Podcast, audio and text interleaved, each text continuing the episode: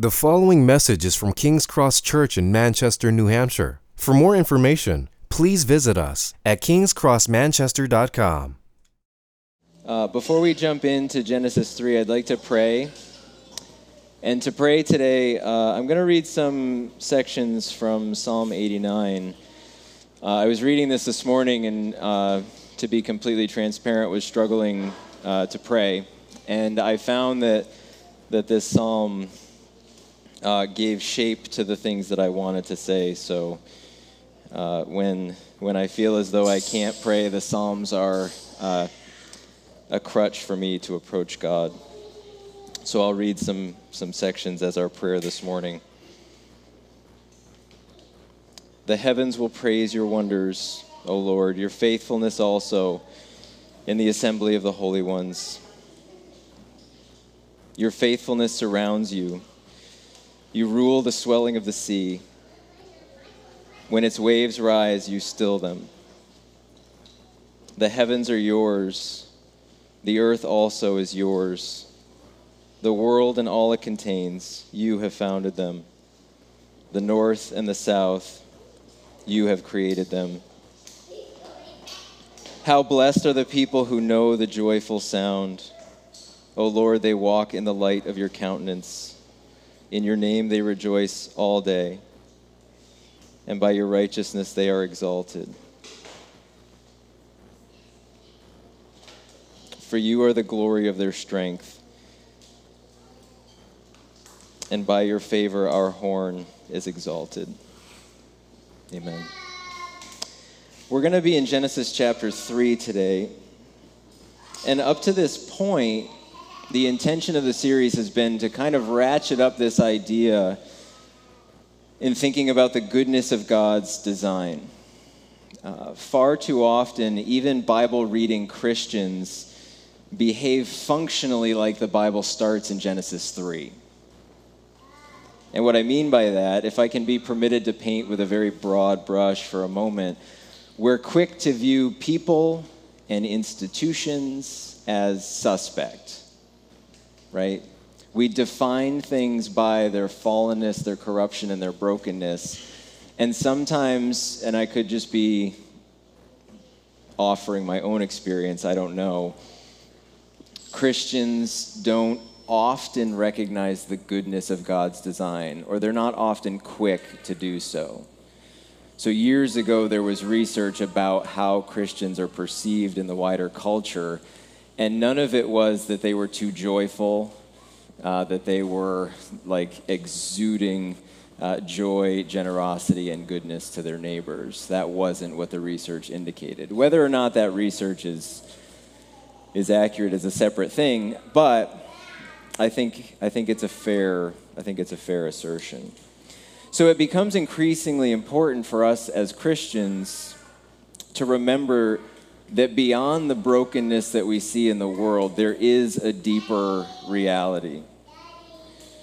That before all the fallenness and corruption we see in the world and in its institutions and in its people, ourselves included, there was the foundation of the goodness of God's design. The earth, relationships, image bearing, physicality, on and on and on. We could talk about the goodness of God's design. But as we start to pivot today toward decreation, we realize that we can't maintain a naive vision of the world if we're going to have any credibility with our neighbors. And we all know this. the, the world is clearly not running as it should be. Right? It doesn't take, I know I, I've come from the mountaintop to tell you that. Like, it doesn't take any special insight, it doesn't take specialized knowledge at all to discern that we're not looking at the way things should be. So today we're actually going to look at the Bible's origin story of how that corruption started. And I have two simple goals today that if you could keep these in the back of your mind, because I'm going to pile on like a main point and subpoints and subpoints below those points. My two main goals here is having spent some time reflecting on the goodness of God's design, the goodness of the earth, the goodness of work and of relationships, of our image bearing, the presence of God in the garden. Having reflected on all those good things, I want us to be in a position to genuinely grieve what happened. To look at the fall of human beings in Genesis 3 and to experience grief. And the second is to be encouraged by the hope that we see there. More than that, I specifically want us to be encouraged by the view of God that we see even in this chapter. So, what I hope will anchor us today is uh, the main point that the fall of human beings corrupts God's good design. Fairly obvious. What I would add is just a second clause, kind of parentheses it doesn't completely undo the goodness of God's design. It corrupts it, but it doesn't undo the goodness of God's design. And within that large framework, I believe that this passage compels us first to recognize the subtlety of sin, two, to grieve the marring of Eden, and three, to remember the generosity of God. So, as we exposit this passage, we want to keep in mind how can we be legitimately grieved by this? How can we be encouraged by the portrait of God? How can we recognize how this corrupts God's good design? And then, as we exposit these different sections, just to be aware of these things. So, first, let's look at recognizing the subtlety of sin. And this is going to be in the first seven verses, which I'll read at each point in the sermon. I'm not going to read the whole passage, it's a pretty long chapter. I remember doing Christmas Eve services where nobody wanted the 24 verse reading, so I always. I would say drew the short straw, but it's the Bible, so I always got to do the long reading. Um, Stephen always got the one with Bethlehem Ephrathah, because as you can tell, I would have a hard time pronouncing that. So, anyway, I'm going to read the verses as we go through them. And this is a story that I think is familiar to all of us. So, we're in Genesis 3. Now, the serpent was more crafty than any beast of the field which the Lord God had made. And he said to the woman, Indeed, has God said, You shall not eat from any tree of the garden? The woman said to the serpent, From the fruit of the trees of the garden we may eat. But from the fruit of the tree which is in the middle of the garden, God has said, You shall not eat from it or touch it, or you will die. The serpent said to the woman, You surely will not die. For God knows that in the day you eat from it, your eyes will be opened, and you will be like God, knowing good and evil. When the woman saw that the tree was good for food, and that it was a delight to the eyes, and that the tree was desirable to make one wise, she took from its fruit and ate. And she gave also to her husband with her, and he ate. Then the eyes of both of them were opened, and they knew that they were naked. And they sewed fig leaves together and made themselves loin coverings. So the Bible doesn't offer any extended commentary on the serpent or his origin, but we can see from the outset first He's a created being. It might not seem like a big deal, but it actually is, it makes the passage ironic. Verse 1 says, Any beast of the field which the Lord God had made. Um, he's a created being. Um, and second, he's a usurper. Now, I want you to look at the progression of what happens, because I think this is going to point us in the direction of, of sin's subtlety. The serpent asks the initial question did the Lord say you can't eat of any tree of the garden? And Eve replies, but in her reply, she goes beyond answering the question. She offers a little extra that the serpent didn't ask for. She adds this clause, You shall not eat from it or touch it, or you will die. And that's exactly what the serpent latches onto. Now, none of this might seem like a big deal. She offered more than what was being asked. And I don't mean to be coy, but she, it seems, is under no obligation to respond to the serpent at all. So let me ask you this. And I, I, do you know what time it is?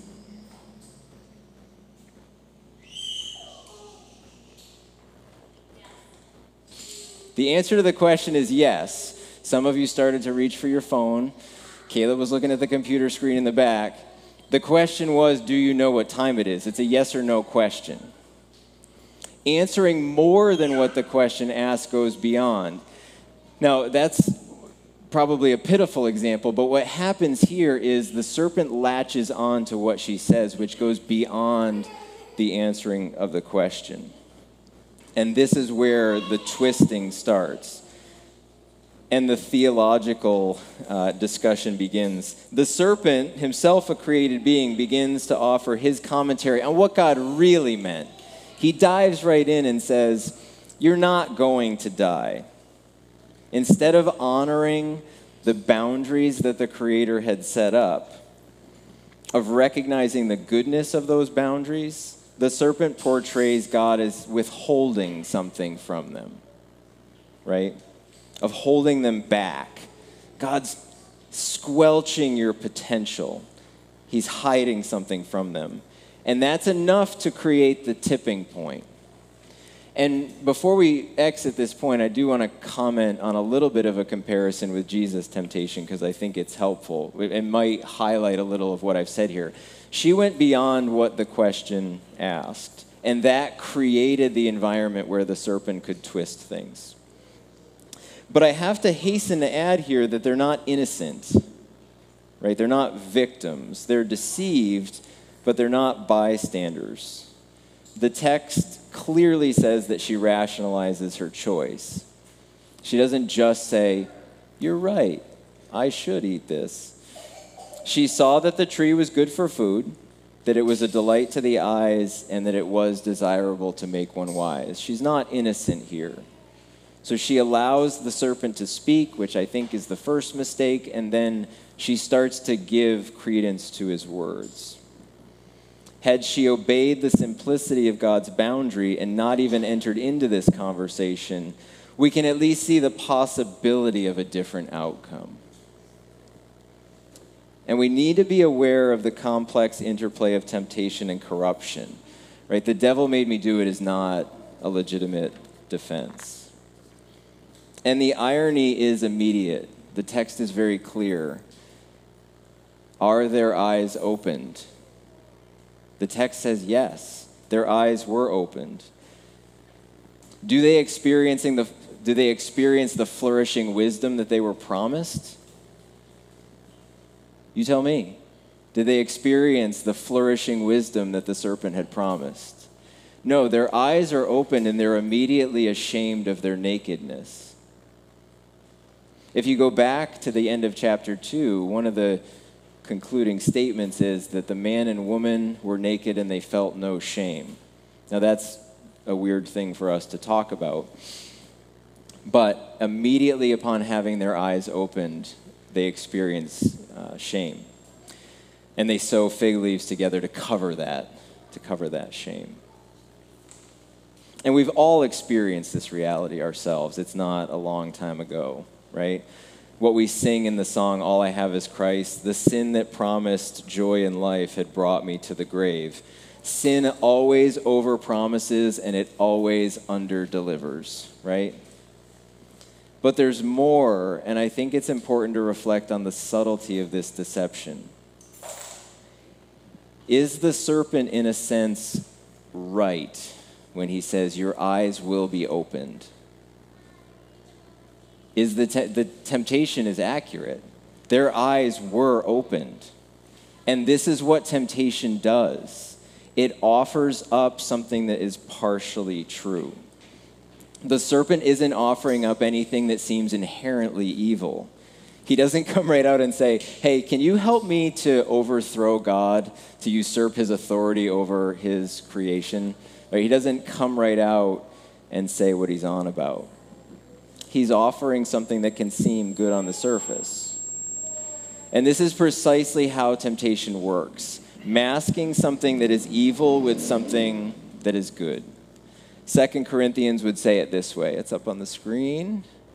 No wonder, for even Satan disguises himself as an angel of light. Temptation and destructive corruption, they don't shout. They're not always obvious. Recognizing temptation requires discernment, and discernment requires community. What's interesting here is that even though there is the possibility of consulting the Lord, it seems, even though it seems as though the man is present, she doesn't consult with anybody. And the man doesn't pipe up. This is a decision made in isolation. And it's yet another reason why God says it is not good for man to be alone. And I want us to consider here our own choices. Are we really living in community with each other, or are we content to live with a sense of community? Are we subjecting our decisions to the wisdom and the scrutiny of trusted and wise friends? Are we trusting our friends to help us discern God's voice in the midst of challenging choices? Not only that, but in our rhythms, right? So I experience it for myself in this in terms of if there's something that I have to withhold from Cynthia, if there's something that I have to withhold from Jacob and David, I know that something's wrong. If there's something that I am hiding from people and that I'm not willing to bring out into the light, if I'm ever tempted to say, I got this, I'll give you, I don't got this, right? We were at a cross country meet yesterday. If you've ever run on the Derryfield course, it is a nonstop sufferfest. You get to the top of a big hill, and then you run around a loop, and then your reward is that you get to run to the top of McIntyre ski area. And there, like, it, it really is awful. And I was standing in that spot watching the faces of these high schoolers coming up the hill, and there was this enthusiastic, person there cheering them on with, the, You got this. And you can see the looks on their faces that they don't, right? Especially, you could tell the difference between the kids who had run the course before and were experiencing just benign levels of suffering, and the kids who had never run the course before and were in despair. That, like, you think the climbing is never going to end. And I just wanted to hug all of them and say, The worst of it's over for real. Like once you get to that spot right there, it's basically flat and downhill. You can cry after. But anyway, um, if I'm ever tempted to think that I got this, I know that I don't. So, a fair question to ask is in the midst of our day to day, in the midst of our challenging choices, are we inviting community? Are we bringing our choices out before other people, putting them before the Lord, before our trusted friends? Because this is a decision that they made in isolation. And perhaps what's worse is that sin's consequences are not always immediate. Did they die? Hmm, event. Yeah? the answer is eventually, right. And this is the twisting of what happened, right? The Lord didn't say they would die immediately. So sin's consequences, they don't always appear immediate. And there's a sense in which the truth is that they wouldn't die. But again, God didn't say they would die immediately. This makes temptation and sin and corruption just so subtle and so challenging to discern. And it's far worse when you have a person, or in this case, a being, who is just willfully, intentionally manipulating you. That's where healthy, trusted, wise community is so, so important. And not just the sense of community, right? I have to be willing, like the reason that I trust the friends that I trust is they're willing to push back on me right? I can abandon ship at that point if they tell me something I don't like, or I can trust that they love me and they're trying to, you know, advise me in wise ways. So, in addition to all this, as we talk about the subtlety of sin, there's just one additional thing worth considering. And I'm not going to go into much detail, but it might be uh, material for questions or even conversations later.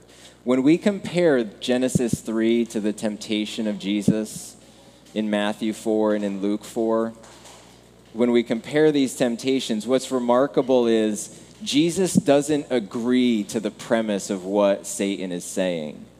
There's no debate, there's no conversation. Jesus responds with scripture and that's it. He doesn't entertain the possibilities, he shuts it down. And I think that that's worth noting. Adam and Eve leave the door open. They leave the door open for this deception.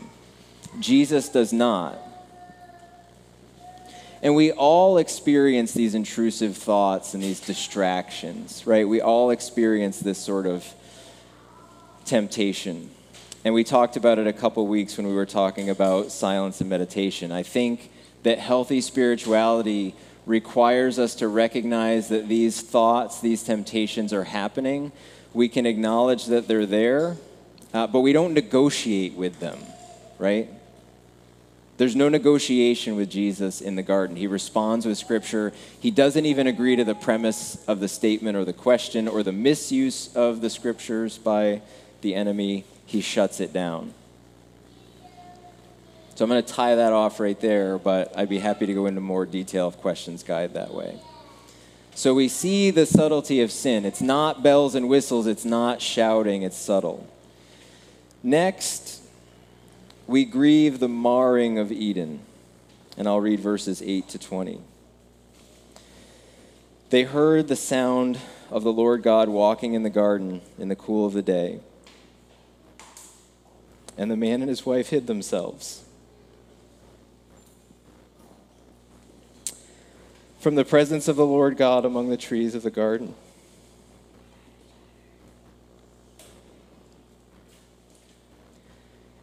Then the Lord God called to the man and said to him, Where are you? He said, I heard the sound of you in the garden, and I was afraid. I was afraid because I was naked, so I hid myself.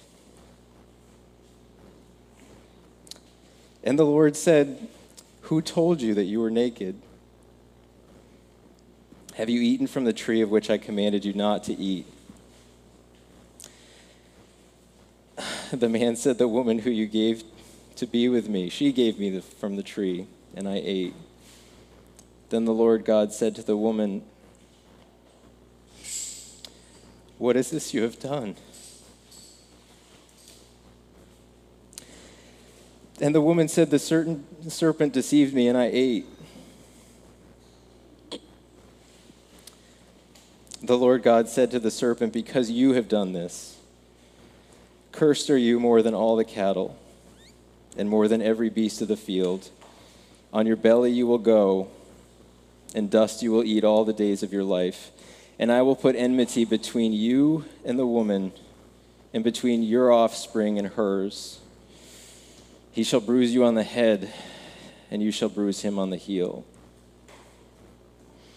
Now, in the midst of all that we could say here, I want to focus on the portrait of God that we see. And I don't want to caricature anybody's view of God, but I think there are ways that we imagine God in this passage that are not entirely helpful. More specifically, we conceive of God as ambivalent about us at best, hypercritical of every aspect of our lives and all of the ways that we're a disappointment. He can be viewed as austere, cold, and distant, incredibly impressive, but unrelatable and unapproachable.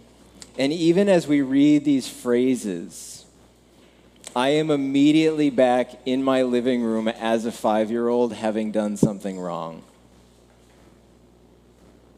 Where are you? Right? You see, even the way that you inflect the words changes the way we image the speaker. That's why I always kind of chuckle about like Emmanuel, God with us. And I don't mean to ruin anybody's Christmas sermons here, but the first use of Emmanuel in Isaiah is not good news. And the comparison I always make is the phrase, dad's home. Now, for you, as probably compliant, wonderful human beings, that's probably, oh, dad's home. Yes, I can't wait. For me, it was explaining how we propped up the phone books to cover the hole that we left in the sheetrock because we were playing indoor baseball because it seemed like a good idea at the time. And we were so winsome and smart that dad's not going to know that the chair is six inches higher than it was when he left because we're so smart.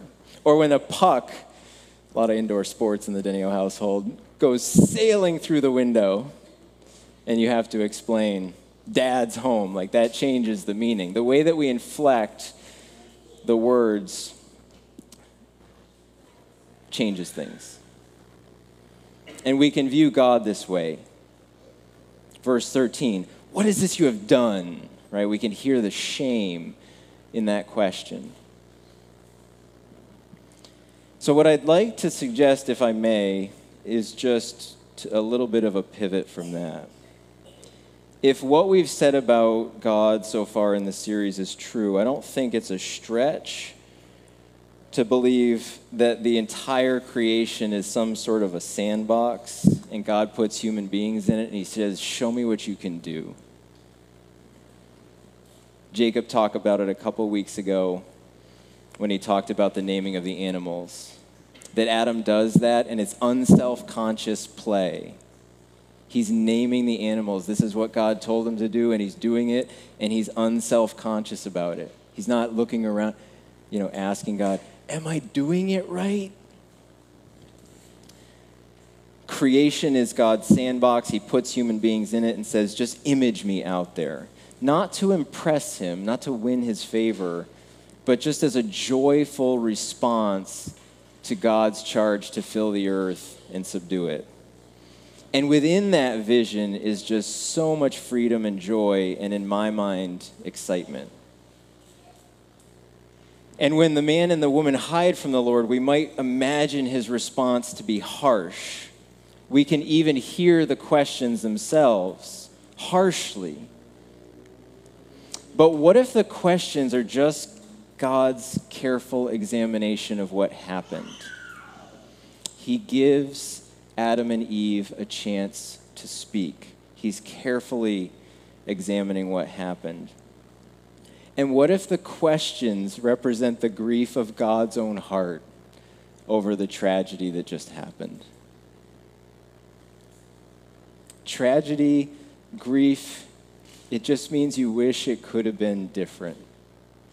It didn't have to be this way. So we can even reframe how we hear these questions. And God is even showing his graciousness to human beings here. Is the serpent allowed to speak?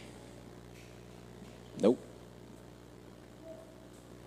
Man and woman are allowed to speak. God asks them questions and they're allowed to respond.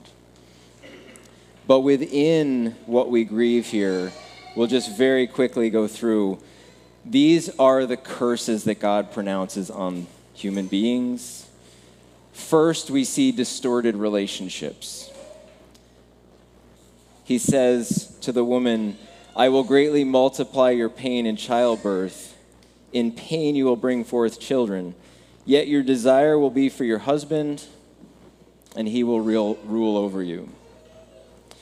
So, in addition to the pain in childbearing, human beings are going to experience distorted relationships. So, the desire for one's husband is actually comparable to the ruling. So, there's this structure to it, actually, that it says, The woman, your desire will be for your husband, which is set with, He will rule over you. It's a structure. So, the picture here between the man and his wife is a power play. There's not harmony, there's not mutual self giving, there's not the companionship as God designed it, but it's competition in the worst sense. It's the zero sum game. It's power dynamics in the most fundamental of relationships. And we know this from our experience. You don't even have to be married or have been married to experience this Our relationships have the incredible power to edify, to encourage, to be such a source of life to us. But on the flip side, they can also have the potential for destruction. There can be competition, there can be petty jealousy, all things that drag us down. And that's a part of the fall. Human beings are meant to have relationships in harmony with each other, and the fall distorts that. But we do need to be aware that the, the curse doesn't completely undo the original goodness of God's design. It just requires us to be more humble. It requires us to be more self aware and discerning as we engage our relationships. And you fast forward to the New Testament with Ephesians 5, renewal in Jesus points back to these restored relationships of mutual self giving, of love, and of harmony. So they experience distorted relationships, they experience frustrated work. Then to Adam, he said, Because you have listened to the voice of your wife, and have eaten from the tree about which I commanded you, saying, You shall not eat from it. Cursed is the ground because of you. In toil you will eat of it all the days of your life. Both thorns and thistles it shall grow for you, and you will eat the plants of the field. By the sweat of your face you will eat bread till you return to the ground, because from it you were taken. For you are dust, and to dust you shall return. Now the man called his wife's name Eve because she was the mother of all the living. Now, turning from the woman to the man, God's curse comes in terms of his work. His relationship to the ground itself will now be frustrated. What was once supposed to be a source of sustenance will become painful toil. And the toil here is the equivalent to what the woman experiences in pain, like they're set in uh, they're equal to each other in the structure. Uh, Jacob's going to talk about this in a few weeks about the whole scope of the fall, how even the ground itself feels it. But for right now, it's important for us to see that just like relationships, the fall takes a good part of God's design and it distorts it. So, work is not a part of the fall, frustrated work is a part of the fall marriage, relationships, they are not concessions of God based on the fall. They're an original part of God's design that are twisted. And we grieve all of this because we realize it didn't need to be this way. Grief is different from despair, though. We're not meant to simply throw up our hands and quit on God's massive creation project even within this passage, we already see the seed of God's renewal in Jesus in 315 that says that there will be enmity between the serpent's offspring and the woman's offspring, and he will strike his head and he will crush his. Just captured beautifully, honestly, by Mel Gibson in The Passion. If you've ever seen that initial part, it requires a Roman Catholic imagination to envision it that way, but it's, it's just a beautiful, beautiful portrait of what, what's happening here. And finally, we remember the generosity of God. It says, The Lord God made garments of skin for Adam and his wife, and he clothed them. Then the Lord God said, Behold, the man has become like one of us, knowing good and evil. And now he might stretch out his hand and take also from the tree of life and eat and live forever. Therefore, the Lord God sent him out from the Garden of Eden to cultivate the ground from which he was taken. So he drove the man out, and at the east of the Garden of Eden, he stationed the cherubim and the flaming sword, which turned every direction to guard the way to the tree of life. Now, even though human dominion on the earth is seriously distorted, we still see God's grace and generosity here even in the fall of human beings. Now, by the faithfulness of his character, God must curse when the covenant is broken. That's part of the deal. That's how covenants work. If we want to receive the benefits of the covenant, we also have to be willing to accept that there are going to be drawbacks. And we all know this, right? Covenants and contracts, they always involve elements that we don't particularly like. I appreciate the bank loaning me money for my house. Uh, I'm not always wild about paying them back more than I borrowed, right? But that's part of the deal. They give me the money up front, I pay them back more than they gave me. I relish the likes and the loves that my kids bring me on Instagram and Facebook. I look for the most beautiful pictures, I post those, and I just watch the likes roll in. But I could also retire if they didn't eat so much, right? That's part of the deal. They bring me joy in their winsome humor and their beauty, and I'm obligated to feed them, right? There's two sides of the same coin. I could be living my best life, you know, somewhere on the coast of California, but these kids need to eat and they need a place to stay. I even volunteered the house. Like, you guys can keep the house. Mom and I are going to go live in the Grand Tetons, so you know where we are. Have fun, but that's not how it works. We recognize that there are good and bad things. It's the same way with covenants in the Bible. You don't get to simply accept what you want and ignore the rest. But having investigated and having dealt justly with each party involved, God does this incredibly generous thing. He made garments of skin for them. What an incredibly tender gesture on God's part, right? He has doled out justice as is his obligation as the covenant keeper and judge but to condescend and to meet them in their shame and to cover them in ways that they couldn't cover themselves. That is a grace and a mercy of God, even here in the fall. And we could add to that, even removing them from Eden is a grace. They are going to return to the dust. They are eventually going to die, and we read about that. But even that is a grace. Why? Why do they make such a big deal out of guarding the way of the tree of life? Because mortality in the state that they're in is a gift. Were they to eat from the tree of life, they would go on forever in that fallen state. In the same way that the tree of the knowledge of good and evil works, the tree of life is going to work as well. So I always picture it, I think about trajectories. If I were going to fire a cannon, I would ask Dave to move a little bit to the right, and I would fire a cannon down this hallway. Now, if it goes forever in this direction, hypothetically, it's okay, right? It's not really going to hit anything until it gets to that back wall. But if I move it just one degree here, right? After the first foot, not too bad. Second foot, now picture 10,000 years of those competing trajectories and how far off things are going to be. That's what eating from the tree of life in a fallen state would do. You will live forever, but you will live forever in that corrupt state. C.S. Lewis captures it brilliantly in The Magician's Nephew that she, the, the white witch eats from the tree. She will live forever. It works. It always works. She has length of days. I can't remember the exact phrase, but endless days like a goddess. But length of days with an evil heart is only length of misery.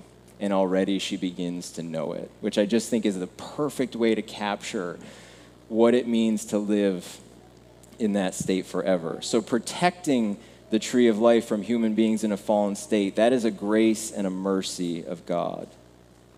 We're going to see down the road in Revelation how this is resolved, but the temporary fix is to guard the tree of life from fallen human beings. So, as we close, I just want to ask you two questions, give you two questions to reflect on. Then I'm done. If there's any questions, I'm happy to entertain those. Otherwise, I'm going to get off the stage. First, this is shamelessly stolen from Curt Thompson. Where am I putting myself in the way of oncoming beauty? The fall does not cause creation to completely unravel, but it does limp on. And as we discern our way, how are we regularly reminding ourselves of God's goodness and generosity, even amid all the brokenness and tragedy we experience day by day? I'll give you a personal example from Thursday. I was sitting with my good friend Aaron Sanford. He's home. I missed my friend. We were given this opportunity to catch up. We're sitting in the backyard and, and catching up, and I just experienced all the joy of that friendship. And to add to that, there's this lovely breeze in the backyard. The shade made it nice. The breeze actually blew the mosquito that was trying to eat my face. But that was an example for me of something where there was beauty in that moment. And there was all the goodness of God in, in my friendship with Aaron and the fact that he's home, that we were catching up together. It's a lovely New England fall afternoon. It was just, that is an example of putting yourself in the way of oncoming beauty. It doesn't have to be something profound, it could be something simple. I know that Andy Crouch, who a lot of you know of, some of his like tech habits are he requires himself to walk outside his house before he turns a device on. And he doesn't necessarily do anything. I think he might just like stand on his porch count to 15 and then go back in the house. I don't know what it is. It doesn't have to be something that takes nine and a half hours right it could just be something simple where am i putting myself in the way of oncoming beauty where am I keeping myself from falling into despair, into cynicism about the world that God has made? How am I actively fighting against that? Second question, and I'll conclude with this Who is my community? Who are my people? Who's helping me to discern the subtlety of how the enemy wants to wind me up? So, as Carrie Lynn was up here offering this word to us, all of this require like in the midst of our discouragement in the midst of our darkness and our difficulties this is going to require community. We want to be able to answer this question who are my people right? Who are the people that i can go to and share with? And in his generosity jesus has put people around us who we can trust. And i would say there are an uncommon concentration of them at king's cross church. I was just thinking about it yesterday like it's so impressive the number of trusted, godly, wise people that we can go to here. It's, it's a grace and it's a mercy of God. And are we leaning into the safety of these people, opening ourselves up to hear them speak the truth into our lives? Thank you for listening to this message from King's Cross Church in Manchester, New Hampshire. Please feel free to share or distribute this content, but do not charge for it or alter the content in any way without permission. King's Cross Church exists to treasure, proclaim, and grow in the gospel of Jesus Christ. To find out more about King's Cross Church, please visit us at kingscrossmanchester.com.